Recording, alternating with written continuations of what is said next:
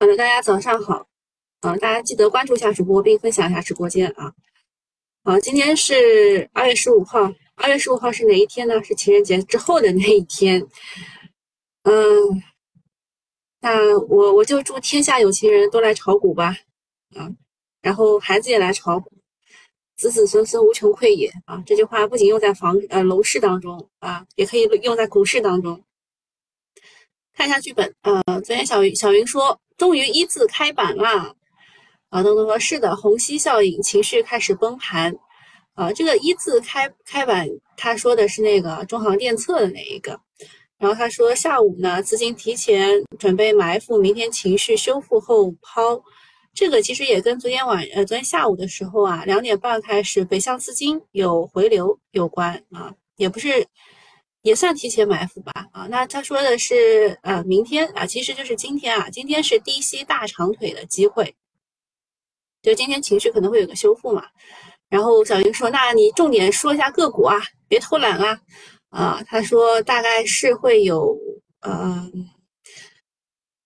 我我我我不不能报股票，就是天宇什么浪潮什么电测。然后一个芝麻，一个红博，红博昨天还是蛮惨的。昨天顶板红博的人有没有？举个手给我看看。嗯，看一眼啊。今天早上是涨停，对吧？涨停开板的。然后九点四十四十九分吧，开始要炸了，对吧？然后后来又回封，反正就没封住，然后就一路一路跌啊，最终是跌了四点几啊，跌了四点几。这个洪博是吹他跟英伟达有合作，啊，说什么什么有有些设备已经到了什么的，然后他说，呃，多多说还忘了一个汉王啊，汉王是最早的一个龙头，嗯，还有一件事情就是要率先跟大家说一下，周五的时候我要跟大家请个假，早上是播不了盘前半小时的，因为如果我播了的话，我就赶不上大巴了啊，大巴不等我啊。嗯，然后昨天晚上九点钟嘛，大家都在等美国的 CPI 的数据，CPI 的数据出来了，预期是给它的是同比增长六点二，结果它同比增长六点四，就是就非常不好了啊，就非常不好。呃，为什么不好呢？就是这个 CPI 高了嘛，它这个加息它的主要目的是把 CPI 给压下去，那它没有压得特别狠，就所以就不太好，所以它可能会继续加息。这就是不太好的原因，呃，但是呢，他们说美国啊是把丧事当喜事办，先是低开，然后就往上走了，低开高走。其实这个才是一个成熟市场的一个反馈。像我们这种市场是内卷嘛，然后还靠内幕嘛，就哎不讲了。到最后，希望他们那帮人自己尝尝苦果，对吧？电测，祝你重组不成功。当然，我觉得乌鸦嘴不是很灵啊，嗯。然后二年二班零七号吴易阳问：会影响北向流入吗？呃，这个这个也也不太会影响北向流入，就北向最近也已经就第一波流入差不多了，所以就对他们的影响不是特别大。呃，他们主要还是看人民币的汇率啊，中国未来的增长啊。然后如果美国不好的话，它也会流一些到中国来。这个。美名其曰全球对冲，对吧？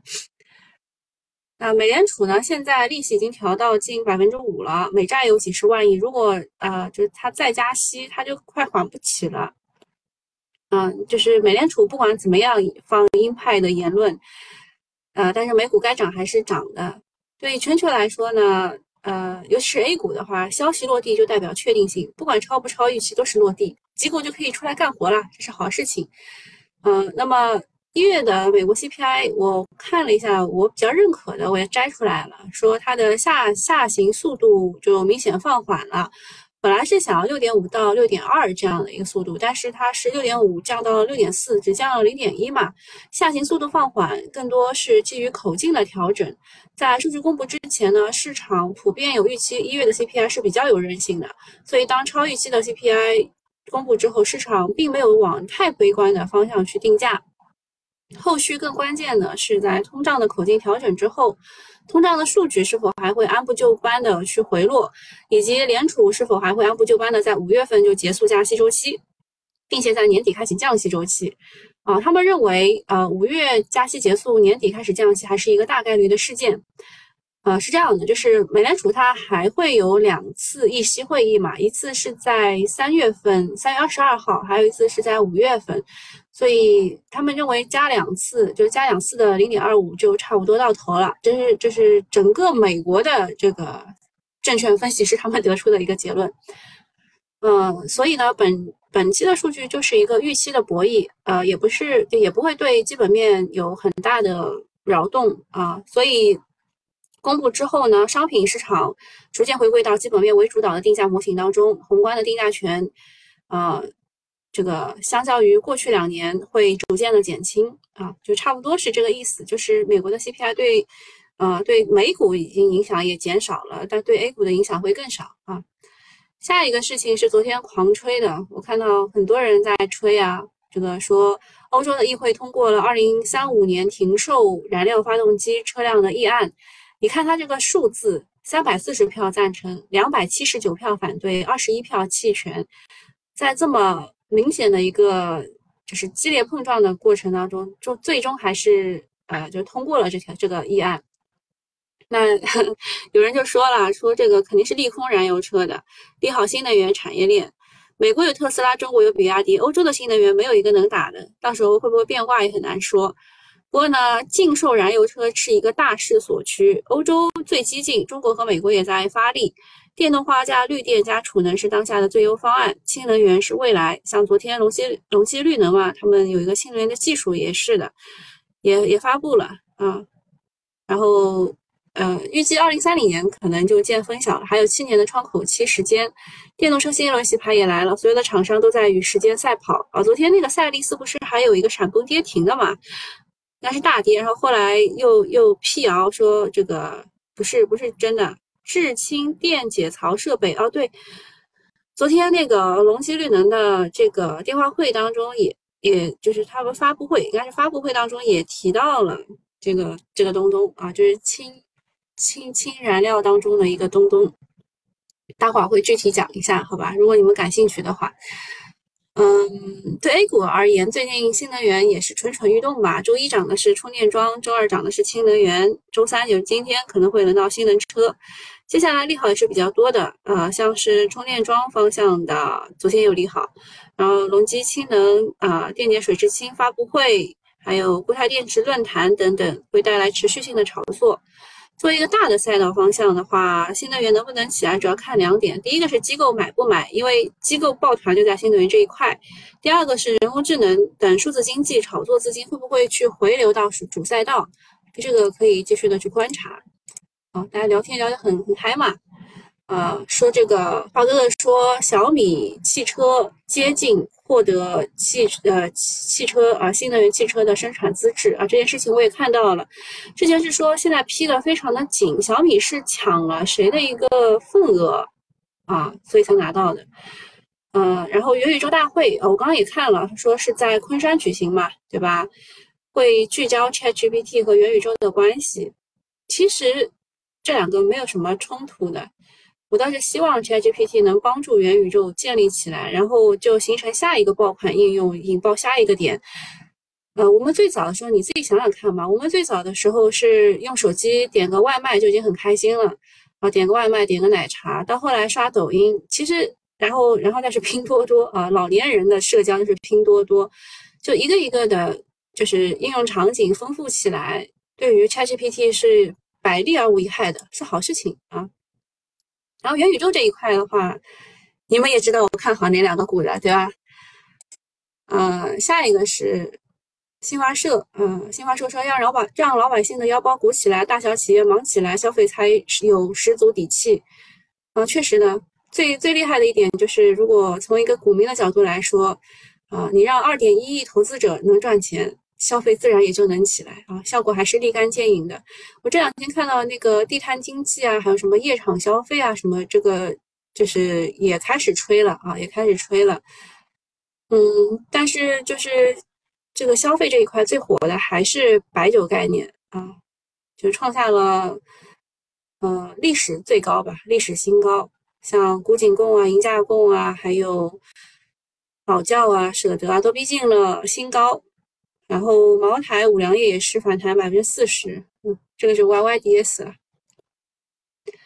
呃，下个事情其实我不是很关注啊，说这个中国足协主席啊，这个落马了，之前李铁落马，然后接受调查，然后就有已经有四位足协高层落马了，然后还有什么地产企业华夏幸福联系主席也被带走，说是背后的水太深了，这个反正就是已经已经已经失望到底了吧，再差也就不能再差了吧。呃，下一个是就是关于公司大事和定增重组的事情，嗯，有什么想要讲的呢？其实其实这些都还蛮重要的，所以给它摘出来了。看一下，现在才九点十一分啊，有点早啊。看你们问什么？说请假不批啊？那不行的。我小姐姐来一曲吧，小姐姐唱歌是要命的啊，不是不是，就耳朵受不了你们，应该是手断了举不起来，谁谁手断了？没有声音了，呃，退出再进吧。花哥哥说他今天要到上海了，行啊，你来找我玩，我在静安寺，呃，我应该是上午在南京西路，下午在静安寺，可以来找我玩啊。带我身份证就可以出入了。呃，讲一下讲一下这个公司大事吧。嗯，其实都还蛮重要的啊。比如说这个通润这个装备啊，通润装备它公司会新增新能源的业务，因为它花了八点四亿元去收购了一家叫做啊这个什么太能电源什么公司啊，它这个公司 会和正泰电源。呃，去推进这个光伏逆变器还有储能之间的资源整合。什么车开的超速了？我没有开车啊。这个，呃，大概可能也许就是开车而不自知才是最完美的啊。那个盛邦啊，盛邦其实也是啊，他说身份证开车了。哦，我懂了，你们真的是好邪恶啊！嗯，然后盛邦其实也是最近比较热议的一家公司吧，他就发公告说收到了福迪动力的开发定点通知书啊。据该定点通知书，比亚迪决定选择公司作为一个机型的零部件供应商啊，就比亚迪的零部件供应商，所以最近吹的也是很厉害的。嗯然后下一个是蒂尔。啊，蒂尔激光是这个近日随着多个头部客户新订单的落地，它的 TOPCon 电池的 SE 一次激光掺杂设备订单累计已经突破了一百 G 瓦。啊，就是它是跟 TOPCon 绑的那个。然后浩华科技它是要收购中化蓝天百分之一百的股权，完善氟化工产业布局。啊，公司今天复牌。立中集团拟八点一亿元投建新能源汽车零部件和车轮智慧工厂项目。然后上海新阳啊，这是光刻胶的，它拟五点八亿元投建集成电路关键工艺项目，总投资五点八亿元，项目预计年产五百吨的癌线 KrF。然后 A R F 干湿法光刻胶，哎，我我记得上海新阳应该是买到了一手二，这个那个买到了一台二手的光刻机的，到了没有啊？啊，还花了一点八亿呢，这这钱都花出去了，这个机器有没有到场不知道啊？嗯，光刻胶是好久没有跟了，嗯，昨天昨天跟了一家光刻胶的公司谈了一下，嗯，他们还是蛮厉害的啊。然后那个敖杰科技说要回回购股份五到十亿十亿元啊。南威软件说，呃，公司调动自身数据资源和行业 know how 沉淀，以凌云智搜平台为技术底座，在政府、产业和社会三个领域催化中国版 Chat Chat GPT 数字服务价值，形成一加三 AI 体系价值。啊，我说实话吧，就南威其实还算 OK 了，它这个就是。这个股东背景还 OK，但其他的嗯不行啊。什么看着是黑屏？难道是因为我是黑屏吗？是因为我开车的原因吗？我这边都 OK 啊，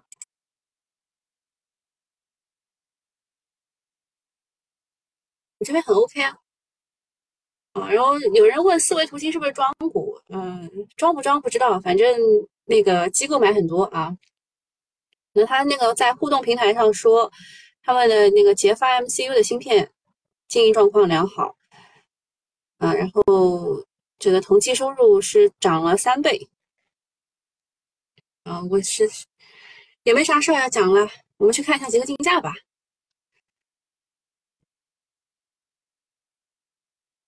人脑工程，啊，这个这个 CPU 概念确实确实也也还不错，啊，就是那个光通信、光模块那一块的，现在叫做风什么风风什么光风，哎，就差不多就这意思啦。嗯，金属这一块，哦，浩华科技刚刚讲过了，它是。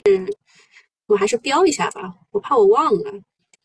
中化蓝天，中化蓝天应该是中化集团旗下的一家，它这么牛的吗？完善氟化工产业链哦，氟化工最近也是好多人在吹的，呃，因为那个制冷剂啊，第三代制冷剂的价格最近其实是涨得蛮厉害的。嗯，龙头是聚化嘛，大家都应该都知道啊。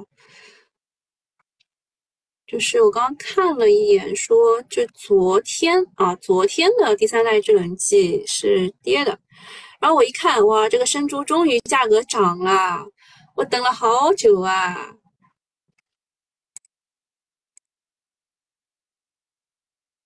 呃，吴易阳问许继充电桩占比大吗？怎么昨天涨这么多？许继，呃，国国国家国资背景的吧，然后。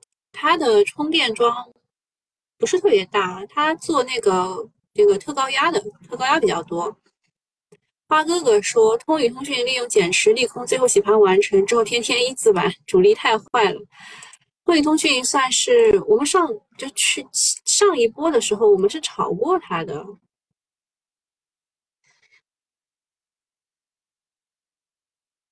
就最早是在这里吧，二零年的时候这一波的时候是炒过的，然后最近的话确实是蛮厉害的。他在这里的时候是发过一个公告的，就大家都没重视嘛，说他在六 G 领域什么，在射频通信领域都有专利啊什么的。通宇通讯也蛮装的，这个这个我我们以前玩过，PVDF。啊，PVDF 是被这个浩华科技给带上去的，就氟化工这一块，嗯，它的现货价格也确实在涨啊。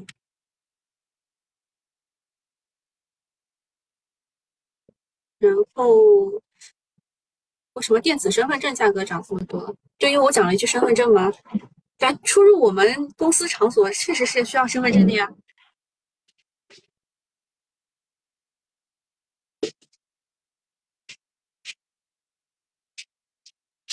我去开了个空调，有点冷。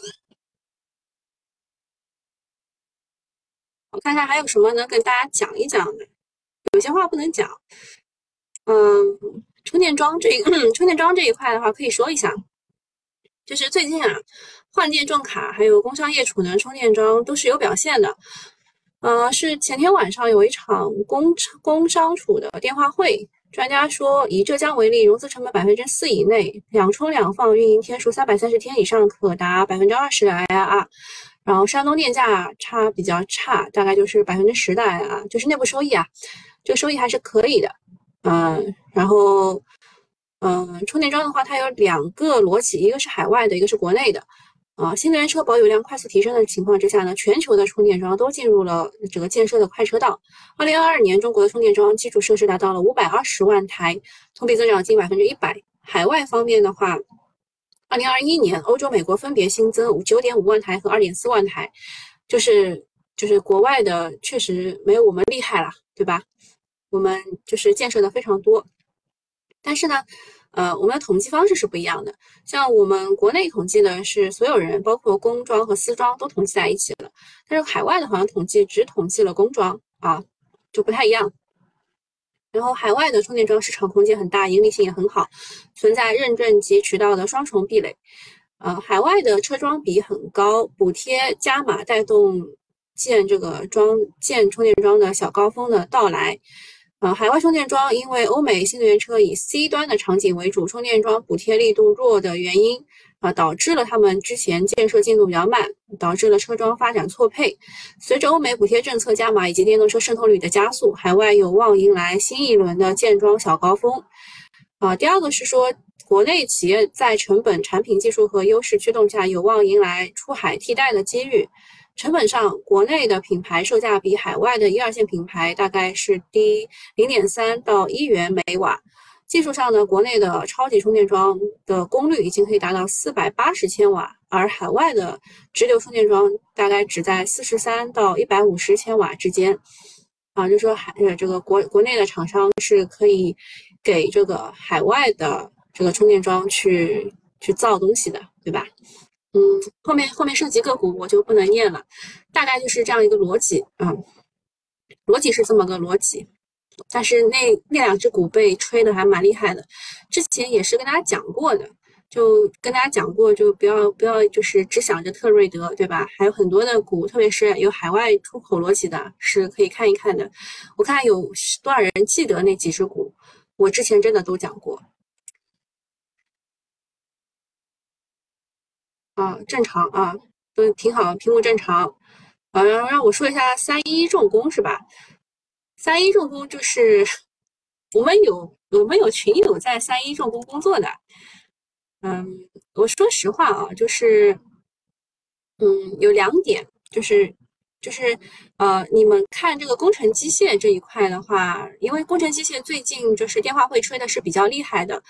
嗯，它确实草根调研下来，它的那个开工率有回升啊，这一点没有问题啊。然后就是工程机械，第一个是基建，第二个是房地产。那它开工的其实并呃，它它去草根调研的是房地产这一块的，然后基建这一块就是调研的并不是那么的厉害啊。但是他们就是吹的说这个这个这个。就是开开工，就是他们那个叫什么挖掘机卖的很好啊，什么之类的，就就是这其实就是一个机构左侧入场的一个宣传点，就是它涨起来了，你就给它找一些理由。那其实我们要看的是海外的需求会怎么样。呃，前一阵子他们说炒的是土耳其不是地震了嘛，灾后重建概念股，其实啊都是吹起来的，资金进去了炒一炒。你就会觉得它很棒很好，它跌的时候你会觉得它不好，很正常。队长在说化工，化工，呃，化工这一块我比较看好的是，我我们之前一直在讲磷化工嘛，其实氟化工这一块最近也是蛮看好的，还有还有那个化肥这一块，草甘膦都还可以都，还可以。浪潮信息要继续持有吗？这种问题我可不敢回答。嗯，问许继跟充电桩关系大？大还行吧。嗯，但是它其实是新型电力系统的其中一环啊。许继还有国电南瑞都是都是新型电电力系统啊。他们他们比较厉害的不在充电桩这一块，但你让他们做，他们也能做。啊，那个我们现在定型。赢了啊！下第一名确实就是 PPDF 氟化工这一块的哦，然后氟概念啊，氟概念其实都是都是一个一个东东啦，就是因为浩华科技它要收购收购另一家公司，然后嗯，然后就就是这个复牌，然后就涨，知识产权概念，这个这个也算 ChatGPT 当中的一环吧，嗯，昨天是那个。是那个新华新华什么那个股票涨停了吧？博彩概念、CPU 概念、五星零售、工业工业气体也是豪华。哦，盛邦，呃，盛邦股份刚刚有讲。嗯，他之前是获得这个福迪动力开发定点通通知书的时候，是呃，并没有说他是跟比亚迪有合作的，所以，啊，也是有一个预期差吧，啊，据该定点通知书，比亚迪选择作为公司作为一个机型的零部件供应商，啊，就差不多就这个位置，所以他今天是跳空高开的。进进 TLE 了，嗯，还有什么要讲的？个股涨得好的是什么？哦，二十厘米都不见了，啊，朋友们，二十厘米没有啦。啊，那这个喜马拉雅这边啊，就到这里了。我有我有很多这个产业跟踪的事情要跟新米团的人讲啊，你们可以先买新米团来听，好吧？拜拜。呃，我。我们那个新米团呢，就跟你们继续讲一下啊，继续讲一下刚刚的那个充电桩的事情。呃，充电桩一个是海外的需求，然后还有一个是国内的需求。海外的需求刚刚那个回答对了，刚刚是吴易阳回答对了，盛虹啊，盛虹股份还有北美北美的工商业的储能的逻辑啊，这个是充电桩出口啊，盛虹股份还有道通科技。聚华科技真的以前都讲过啊，复习一下。然后还有就是已经有订单，先发优势显著，有望率先受益海外需求起量的有通和科技和绿能汇充。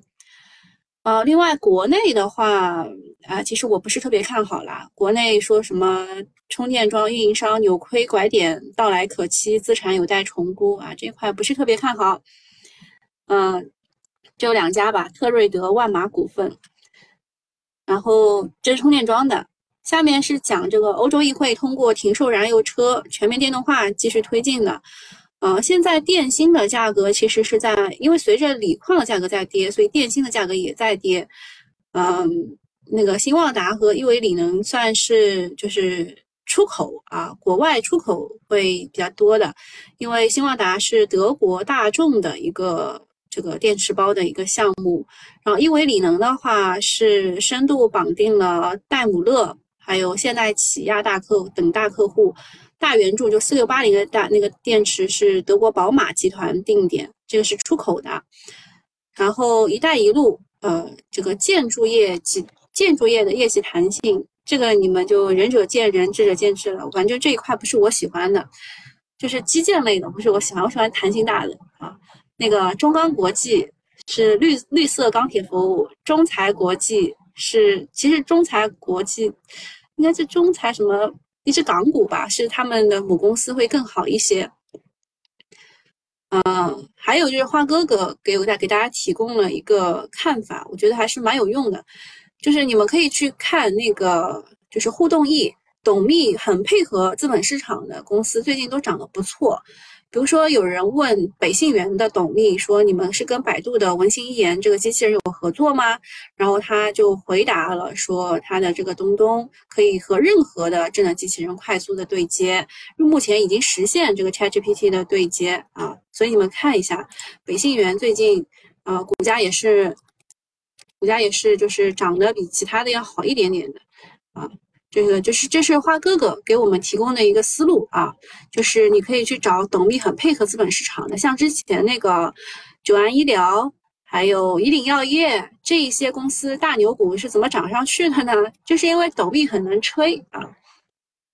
然后下一个也是花哥哥提供的，啊，他说算力行情有四个阶段，第一个是服务器和通信，就是这个浪潮浪潮信息啊，天府通信啊这一种。啊，然后第二类呢，就是 AI 芯片当中包括了海光啊，那个六八八的买不了，对吧？景嘉微是 GPU 啊，GPU 其实也可以用来做 AI 芯片，然后然后含五 G 啊，这些都是啊。然后第三阶段就是卖水人，类似于之前的 C 叉 O，这个就是通富微电，这个是那个呃封测的概念股，对吧？然后呃第四阶段就是芯片的超越和替代。呃，我们中国只能用 Chaplet 这个这个这个技术吧，这个技术就是像叠乐高一样的堆高高，对吧？那这个通富微电也是的，通富微电就是唯一实现了 Chaplet 的，其他的那个封测四小龙都是都是跟随吧，跟随啊。你们你们都知道 Chaplet 吧？讲对，最近最近想想东西有点多啊。然后这些就是 Chaplet 概念股，通富微电是第一名吧。然后大家。我不太为不太不太清楚为什么大家都很喜欢买长电科技啊，然后呃大港股份是之前的龙头，嗯，大概就这些。好，那今天我我该讲的都讲了，我们去追踪一下我们最近在看的股票，好吧？嗯，像像我跟九九八用户是讲过这个光环新网的，光环新网之前炒这个。呃，算力就云计算什么之类的，之前它是是一个大牛股，一五年的时候是一个大牛股，而且它还是创业板的权重股啊。你们可以看一下它的市值是一百多亿啊。它如果它如果涨一涨一点的话，好像呃对创业板影响也蛮大的。呃，另外我们就是讲过这个豪利科技，这个大家有没有印象？我们在西米西米团的时候是你们告诉我的，当时我要给大家推那个。呃，就是景嘉微嘛，就是 GPU 这一块的话，你们说这这家公司也是有 GPU 的。其实 GPU 也也开也才刚开始炒。然后浪潮信息，刚刚有人问能不能就是继续持有，其实我之前是看过浪潮的一个电话会的，给大家讲一下吧。就是浪潮其实算是在云计算这一块比较厉害的公司了。啊，这个大模型团队在浪潮信息 AI 与高性能是在产品部这块，主要是个产品相结合，一直在做这方面的投入。他们有还有剧本杀啊，还有对话机器人医用的，都有一百到两百人的团队。然后，嗯，他说这个上游的芯片也是价格比较稳定的。然后二二年的业务还不错，二二年下半年遇到了砍单。然后业务增量是来自于通信、能源、交通，然后这个二三年全年的互联网有回暖的迹象，但没有那么明显。嗯，说啊，他们和阿里的成呃合作模式是成本加成，最终是算他们采购的成本。然后海外的业务是突破了十个，然后信创业务主要就是海海光啊，海光信息吧，和少量的飞腾。然后巴拉巴拉，呃，做就讲讲了蛮多的，就其实其实他们也也算是国内做的比较好的了。然后还有什么？哦，开普云是那个昨天昨天他们发了一个呃这个互动易，然后否认了否认了 ChatGPT 这件事情，啊，说收到了监管函，为何不公告？然后。只需发标题，无需发内容。然后说这个是不是提供什么样的支持？然后说就反正他说可以对他这个 ARGC 的内容进行监测，但是但是就是有一个否认否认函。嗯，还有什么追踪的股啊？就是 PCB 啊，PCB 最近也就那样，也没大涨。还有啊，就是这边，这边 GPU 啊，GPU 的话，我的 R 三战法你们还记得吧？就是我我在情绪最高潮的时候会记几个数字，看看它最终会到哪个位置。如果跌下来的话是机会啊，如果能跌到这个位置的话，绝对是机会啊。这第一波刚起啊，神州数码。嗯，神州数码是大家超喜欢的股票，就你也不知道它有些什么概念，它什么概念都有啊。但是它就是会涨，容易涨，这种股，这种股我我没有把握住啊，太可惜了。众和众和涨停了，花哥哥有众和啊，合众，合众丝状吗？哦。合众思兆呃也是也算通信设备，但是它应该是军工股啊。合众思兆为什么可以涨停？通信是通信的关系吗？卫星导航？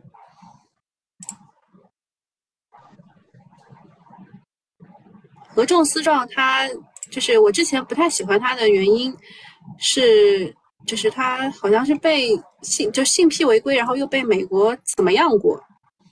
啊，花哥哥说合众思壮涨停的理由是华为要开大会了，卫星通讯这一块。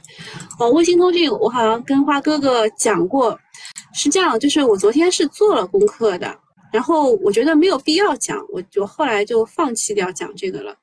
嗯，好，这个是昨天没有给大家讲的这个毕业照的问题。就我我觉得消费建材是机构他们第一波进去试水的，所以也也没有什么必要讲。像这个工程机械啊，最近他们的一个代理商的调研反馈下来说，呃，动工的以基建为主，是国家级的高铁、高速这种情况。好，然后销售数据，新机的销售数据一般，然后二手市场会比较好，就是已经涨价了。还有什么不老药啊？不老药的话就是那个呃金达威啊，金达威是涨得最好的，就 N M N。因为因为它是获得了这个食品添加剂的新品种啊，这个是我昨天跟华为呃不是跟跟花哥哥聊天的时候跟他说做了功课，但是呃没有讲，就是华为的二代卫星通信手技术亮相在即，这个就是我们之前说的只能发短信，而且是那种要在很空旷的地方才能发短信的这个事情。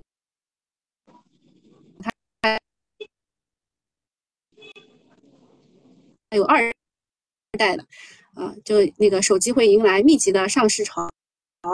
业内人士预计会采用第二代的北北斗通信技术。啊，当时我跟花哥哥讲的，说我我并不看好什么三维通信、云顶技术啊，什么短报文，我看好的是是这个股，雷科防务。就最近它。它都不涨，它都不涨。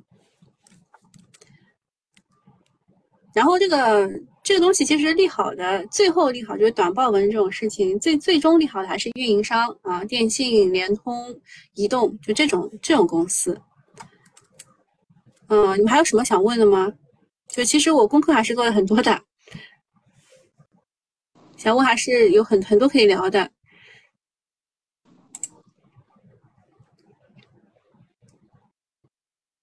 哦，南网能源，南网能源有点伤到我。我昨天我昨天是低价是买了一点的，他是换了一个实控人。嗯，还有什么想问的吗？说呃，问这个东方宇航能调到什么位置？呃，最最早的时候也是我说的对吧？就是。在基建当中呢，就是比较看好的是东方雨虹，为什么呢？主要就是它即使新开工不行，它还可以有老旧房房房屋的在改造什么的。它会调到什么位置？它应该就这样横着，然后然后走趋势吧，就这样涨一波跌一波，涨一波跌一波。嗯，三寸三寸日光，便是天堂说新能源车买 ETF 有一波不？嗯。没有贝塔行情，买 ETF 不合算。你要不就买个股会比较好一点，就是你看准哪个个股，你就进去买一下。比如说这个小米造车吧，小米造车会利好哪几家呢？呃，大家看两眼吧。确实问到点子上了啊，所以所以可以给大家看两眼。就是呃，小米呢，它接近这个这个资质嘛，那。他他们选的这几只股还是有有道理的啊，比如说北汽蓝谷，就小米能合作的公司不多了，因为就是未来是和江淮合作的嘛。然后小米的话好像是做最终是坐落在北京，对吧？所以他选那个北汽蓝谷啊、福田汽车啊都是有道理的啊，还有智云股份这几只股选的都是没错的。嗯，还有呃昨天涨的那个是新华传媒啊，文心一言是。新华传媒、汉德信息、宇信科技啊，今天宇信科技涨得不错。然后算力这块的话，就是浪潮信息和中科曙光。昨天是啤酒泡泡来问中科曙光的问题，中科曙光呢是是说它刚刚刚刚一上市的这个算力啊就被抢购一空，所以昨天它是冲高的，差点涨停吧，对吧？说曙光算力服务器在开放使用之后一周内被抢注一空，呃，就其实信创这一块，浪潮信息和中科曙光是很正宗的。还有就是固态电池和钙钛矿这一块，固态电池金龙与新轮新材最近是比较高，就涨得比较高的。钙钛矿这边，奥联电子、金山清基也算是比较正宗的。充电桩这一块，嗯，选的跟我的股不太一样。他说是这个国家能源局将加强充电基础设施产业顶层顶层设计啊，加这加到顶层设计当中去了。特斯拉正式入驻京东，提供第三代加充服务包啊。它推的是香山股份、东方电子、双节电器，嗯，当中东方电子更好吧。还有氢能源这一块，呃，这个隆基的氢能发布会，再加上欧洲的碳关税机制将扩扩围到氢气，他推的是英利特纳尔股份、隆基绿能，好像也还行吧。但是氢能源就国内最厉害的是，是要么就就机构喜欢的是熊涛股份，然后。这个比较正宗的是啊，英利特涨停了。呃，比较正宗的是这个易华通啊，易华通在哪啊？易华通啊，这个是比较正宗的。呃，还有还有一些就是游资喜欢的，比如说这个深能股份啦，厚普股份啦。都都是啊，都是游资喜欢的氢能源、氢能源的设备。好啦，应该应该没有什么，都讲完了。好，祝大家投资顺利，有问题可以在群里问，好吧，拜拜。